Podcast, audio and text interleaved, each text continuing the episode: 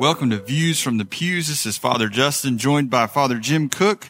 And today we're going to do a deep dive into the Beatitudes found in Matthew and Luke, and also hear a little message about peace in a time of, of great anxiety, at least for the United States, the day after the general election. This is Wednesday, November 4th. Join us.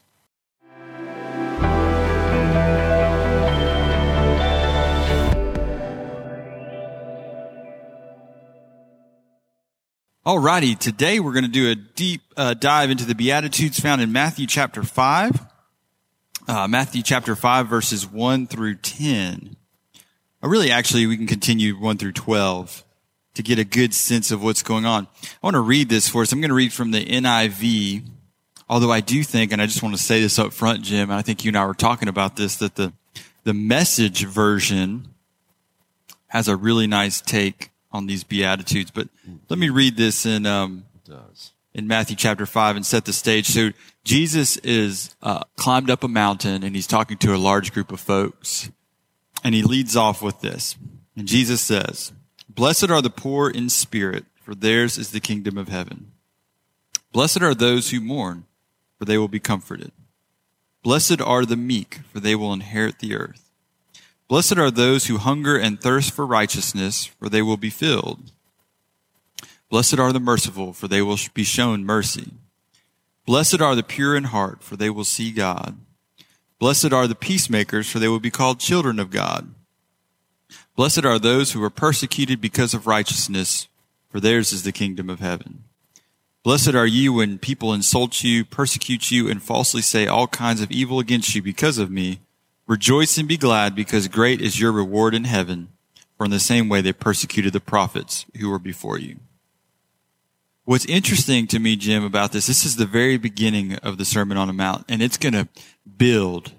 And Jesus is going to keep making these claims, these very bold claims that I think really represent what it means to be a Christ follower or a disciple, and also a window into what the kingdom of God's about versus the kingdoms of the world in which we operate. Yeah, yeah. You know, I wasn't always a fan of the Beatitudes, you know, because although they sound nice at first blush, uh, but if you really pay attention to what's being said, it sounds a little nuts. I mean, for example, some of the Beatitudes begin with things like this Blessed are the poor in spirit, blessed are those mourn. Blessed are those who are persecuted. And, and some of the newer translations replace blessed with happy, of uh, thinking that's a better translation. But here's the thing I don't care whether you use blessed or happy because to me, being described as someone who is poor in spirit or being counted among those who are being persecuted or those who mourn sounds like the opposite of you know being either blessed or happy. So now I focus there really on the on the first half of each of the beatitudes. The second half says has some reward, but initially, I'm, I'm talking about how I used to feel. It was like, is is is the payoff at some undisclosed time in the future really worth being persecuted or mourning or being poor in spirit here and now. And for a while there, I thought, no, it doesn't sound like a pretty even trade off for me. I, I, wasn't all that uh, thrilled about it, to be honest. So, I'll let you respond to that. no, I get it. I get it. I think I've always had that struggle, especially if you if you put these side by side with the ones in Luke. I've always been drawn to the ones in the Gospel of Luke, and I've always wondered if Matthew softened it for the hearers uh, for his for his first listeners uh, to this gospel story, to this account of Jesus' life. Because just take the first one for example. In Luke, it's gonna it's gonna start with "Blessed are the poor," period. Yeah. Not the poor in spirit. In this day and age, I feel like poor in spirit is a lot more palatable. It doesn't make us embrace the reality that there is poverty in and around us and has been this is not a new uh, invention in 2020. It's been with us uh, for a long time, and a lot of the poverty is actually at the hands of us, either by our inaction or action. So I've always, probably similar to you, I've always struggled with Matthew's Beatitudes because I felt like they're a little bit easier. But I don't know if that's entirely true. Because actually, if you watch Matthew's Beatitudes build, he's reversing a lot of things we expect. And maybe that's part of what Christianity is meant to do. Things that we assume are terrible are maybe not so bad in light of what Jesus is doing in and around us and for us. You know, and one of the things that I, one of the beatitudes that I appreciate, especially now more than ever, is blessed are the peacemakers, or as the message says, and I think the message does a um, a really good job of capturing this. This is verse nine. You are blessed. This is from the message. You are blessed when you can show people how to cooperate instead of compete or fight. That's when you discover who you really are and your place in God's family. That one beatitude, and they've kind of all built that way. It's moving us beyond us. Blessed are the poor in spirit. And poor in spirit doesn't mean impoverished. Blessed are the poor in spirit. It's just saying, look, you can't enter into into a relationship with God if you think you have all the answers and you have it all figured out. That this relationship's a one way street. That and I, I kind of go back to morning prayer for a minute. Just this is crazy connection, Jim, and you can tell me what you think about this. But there's two things that happen really early if you read the daily office or read morning prayer out of the 1979 Book of Common Prayer. We start with the confession, mm-hmm. Which is the very first thing to kind of adjust and uh, and acknowledge where our relationship relationship is with God. Not to see our sins as a negative, but to acknowledge that they exist and we've made decisions and choices and reorient ourselves back to God. And then we make this little statement. Lord, open our lips so that our mouth shall show forth your praise. And it's not that we open our lips by ourselves. And I think that's what these, beat- I think that's what Jesus is getting at to in these Beatitudes, that we do this in a partnership with God, the one who created us, the one who walks with us. So to be poor in spirit, it's not to be weak or to be uh, left out. It's to acknowledge that we need God. We need to, we can't have it all figured out. And they kind of build from there. It talks about humility next. Then it kind of builds into actionable things. Be the peacemakers. You're probably going to be persecuted because of what we're talking about. Now, nobody's going to agree with what the kingdom of God says power is all about. So they kind of, first Jesus starts with the individual. You've got to let some things go so that you can see others and that you can really have a proper relationship with God and with the kingdom. And then because of that proper relationship, now you have some things you're called to do and peacemaking being a big part of it. So all that is for me to say is I don't think, I did think for the longest time these Beatitudes were crazy and I always would default to Luke uh, and Luke's woes. I mean, that's the other thing in Luke. You have the blessed and then you have the woe. Woe to you and woe to this. Um, but I actually think Matthew and Luke together give us a snapshot of what maybe is important for God and for us to consider if we're going to say we're going to follow Jesus. I think. I think so. Yeah, and I'll, I'll throw you a curveball here, real quick. Throw me a curveball. Throw you a curveball. Okay, so one, uh, I did some reading on this, and one scholar seemed to be of the opinion that the author of Matthew's Gospel, the one who arranged the Beatitudes, for example, uh, used Psalm 1, verse 1 as sort of a template for the Beatitudes. And if you recall, Psalm 1, verse 1 reads, Blessed is the one who walks not in the way of the wicked, but in the way of the Lord. And then that, that scholar went on to say that the Hebrew word translated blessed literally means to find the right road. You're on the right road, which would mean that Psalm 1 1 says, would, would, would translate like, you are on the right road when you walk not in the way of the unrighteous, but in the way of the Lord. So if you and, and if you take that template thing uh, seriously, maybe blessed is not a good English translation. Maybe uh, if perhaps um, instead of blessed or happy, you say you're on the right road. So instead of uh, blessed are the poor in spirit, for theirs is the, is the kingdom of heaven. Maybe what, what the author of Matthew really wanted to say is you're on the right road, even if you are poor in spirit, because the kingdom of heaven is yours. And I like that a lot. I, I like that notion because it doesn't say, you know, you, you have to be happy or blessed. Yes, you have. Okay. So now, um, thinking of oh, thinking about uh, who was Matthew? Who was Jesus talking to? Who was who was the audience of Matthew's gospel? It was the people, and he lives in a culture that celebrates wealth, that celebrated power, that celebrated position, uh, uh, and so the people he's talking to have none of those things. They have they, they enjoy none of that power or wealth or position, and so he's saying to them, and, and because of that, also in that culture, it was it was thought to believe that if you were wealthy or had power or you had position, God was blessing you. And if you didn't have any of those things, it was because God was ignoring you or, or, or cursing you. And so Jesus is saying to these who are poor in spirit, these who are being persecuted, these that you're not, God hasn't forgotten you. In fact, I'm here to tell you that you're on the right road because God does care about you. And just the fact that you're poor doesn't mean that you've been ignored by God. You're still on the right road. Hang in there. And I find that uh, incredibly encouraging sometimes. And I totally, that's not a curveball for me. That's a great connection to Psalm 1. I have not thought about that before, the formula. But that doesn't surprise us because many scholars agree that Matthew's gospel is uh, very Jewish in its orientation. Uh, yes. Uh, by way of saying, uh, just for comparison's sake, a lot of scholars see Luke's gospel as Greco-Roman.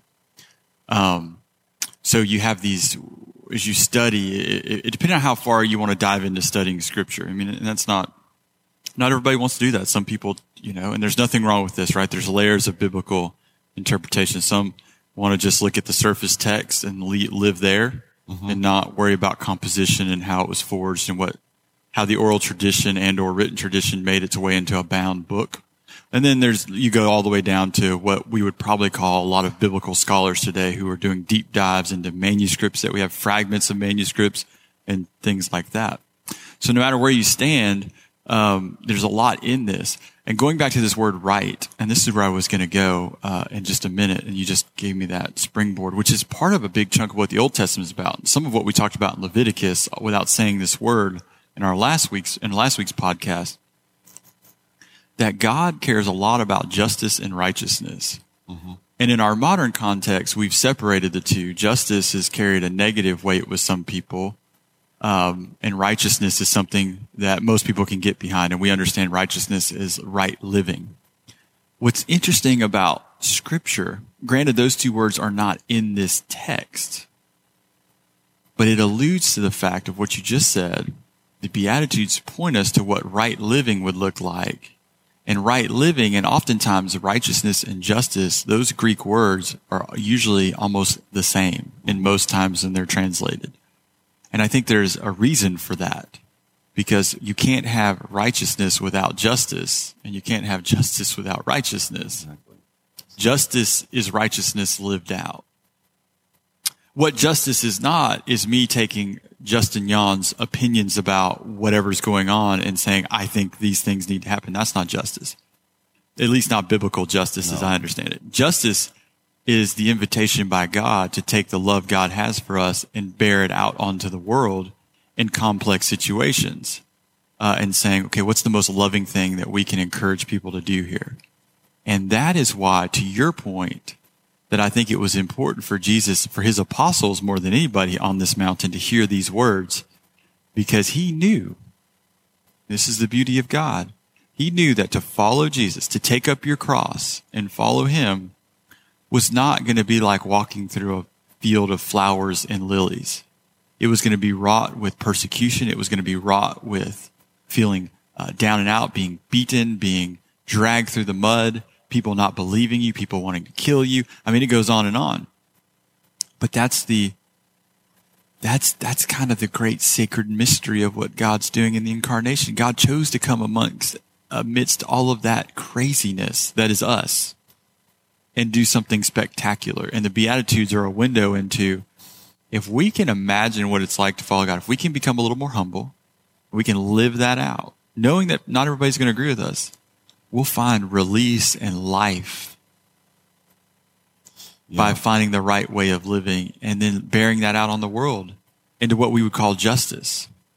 Uh, living our faith out, living our love out into the world, not just compartmentalizing it and looking out on the world And this was true all throughout history. We can find, think you and I could sit here and go on and on about the church councils in the first few centuries and their struggle with trying to find out, find a way to live their faith out into the world and affect the poor and affect those who were marginalized and affect those who were being persecuted.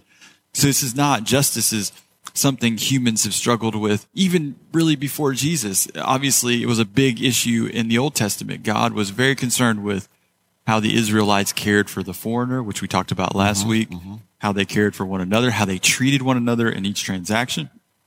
And most of that we don't actually see reflected today and haven't seen reflected in hundreds of years, if not 1000s of years.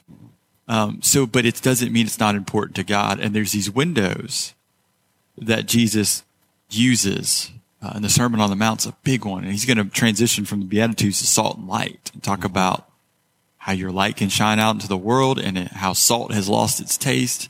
He's going to go on about those by way of, I think, furthering the fact that we're called into righteous living and we're called to live that right way out into the world, which is justice. And the Beatitudes are very concerned with how we live our faith out and what the kingdom of God looks like.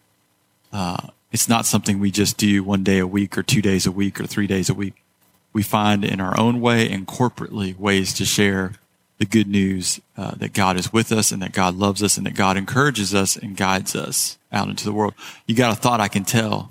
Well, I was just thinking about the fact that uh, the people that Jesus was talking to included his disciples. I mean, these are not the elite, with the exception of maybe Matthew, the tax collector. Uh, they're all poor. They're all working class. They're all humble, uh, getting by, you know, scratching the dirt to make a living. They're, they're, he's talking to them as well, the people who follow him closest. And, and, um, and so they're the, they're the ones who have heard those things said about them that, you know, obviously God has abandoned you. God does not love you. You're, because you, otherwise you'd be like me, you know, you'd be better off. And this one scholar, I'll just pull this one thing out and I'll, I'll be done. But he says, he, he sort of summarizes the, the, the Beatitudes with these words. Uh, Jesus is saying essentially, even though you've been told the exact opposite, I'm here to tell you that even though you feel helpless or hopeless, and even though you mourn or are being persecuted, you're on the right road because you are on God's road, and God has a special place in his heart for people just like you. And so uh, I think that reminds me sometimes that any hardship I may have experienced in the past is not a reflection of my, my walk with God. It's, it's a reflection of just life is hard and life is difficult, and, and we need to come to grips with that notion. And, but, but through that, God walks with us, and, and God sometimes carries us. And, and so we can be encouraged, even though maybe we fall into hard times, because we know that God is, we're on God's road and God walks with us. And I, I find that uh, very, very encouraging. Uh, I need to be reminded of that sometimes. And I want to end on this. We'll have a brief conversation about one thing you said that I think is really awesome that I get, that you've probably been asked a lot in your 30 years of ministry. I've been asked at different moments, how do I know I'm walking God's road? And here's the interesting, here's the way I answer that question. I'm curious to hear how you answer that question. I always look at the person and I say, if a lot of my decisions are driven out of fear or selfishness or um, lack of respect for another human being, no matter if I agree with them or not, that's not the point. Or not born out of love, then I'm probably not walking the path that God walked. And I base that off the fact that Jesus, to your point just a minute ago, he didn't pick the elite to come follow him. Mm-hmm. He constantly went and hung out with the sinners and the tax collectors and all those who were considered unclean or filthy and he never gave up on them. And in a lot of cases, we don't actually know if they converted in a lot of instances of Jesus engaging with them. All we know is what Jesus did and how he modeled it. And then I can fast forward and think about the saints, uh, who went out and, uh, throughout the history of the church have gone out and built bridges. And I am certain that those saints didn't always agree with the communities in which they built bridges, but they saw people as human beings. I always say, I think we're on God's road when we see others as fellow children of God and human beings. If, if love is our driving principle and we've conquered fear uh, and we're not letting that drive our decision making, then I think we're at least headed, if not on the road, we're darn close to the road, moving in the right direction. Uh, and the last thing I always say to folks is, am I being judgmental? And I always say we have to be careful if we're going to be judgmental. And I always use this image from the shack, Jim. And I don't know if you've read the shack, but that, where he, uh, where the father sits in the, in the courtroom and he, and he comes to the realization that the judge is himself judging him. Mm-hmm. And the point being, and I think the shack actually, and the early church captures this notion, uh, builds on the, the statement where Jesus says, why are you worried about the, the speck in that person's eye when you've got a plank coming out of your own eye? Um, and I think the point in that is, and the early church talks about this, and the shack covers so well, is if we're not careful, we fall off God's road when we start being so interested in what everybody else is doing that we forget what we're doing for or not for the kingdom of God. So I think you have to kind of balance all those things when you're thinking about whether or not you're on God's road or living a righteous, just life. Uh, it's, it's, are you, are you doing some basic things that Jesus asked us to consider? What, how would you, what, what are you thinking? Well, I, I agree with you absolutely. The, the notion that if you're being motivated by fear, you're not on the right road. If you're, if you're doing something because you care about someone, you're, you're loving your neighbor, I, I harp on this all the time, then you're probably going to be on the right road. That um, fear is a lousy motivator, and fear also is a lousy reason to follow God. Because if you let fear go long enough, it becomes anger. Fear manifests, eventually will manifest as anger and then eventually manifest as hatred. So fearing God uh, uh, is a lousy reason to, to, to do whatever you want to do. Uh, but loving God is a much more powerful uh, motivator to respond out of love rather than out of fear. I think is going to be a, respond out of love is, is, is going to ensure a more positive and godly outcome. So, well, there you go, folks. That was a little bit of a deep dive into the Beatitudes. Love, justice, righteousness, Sermon on the Mount. Encourage you to read that, Matthew chapter 5. Look in uh, the Gospel of Luke, compare, and then read the rest of the Sermon on the Mount here in chapter 5 of Matthew and, and, uh, and see what God is in, Jesus, in the person of Jesus, inviting us to consider. All right, when we come back, I'm going to share um, a special little blessing we use here at St. Luke's that I think is just timely uh, on November 4th, the day after the general election in the U.S. So uh, join us in just a minute.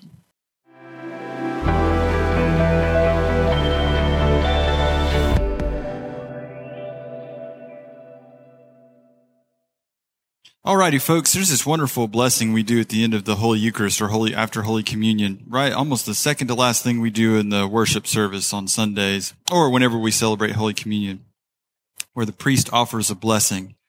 And I think this is a perfect uh, blessing for us to hear today. This comes from St. Francis de Sales. Do not fear the changes of life. God, whose very own you are, will deliver you out of them.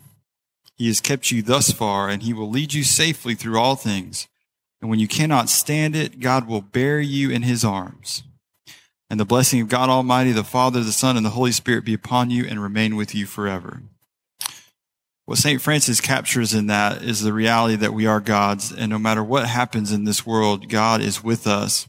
And that's the beauty of the incarnation. That's the beauty of Jesus walking among us, being born uh, to us is that God would never leave us.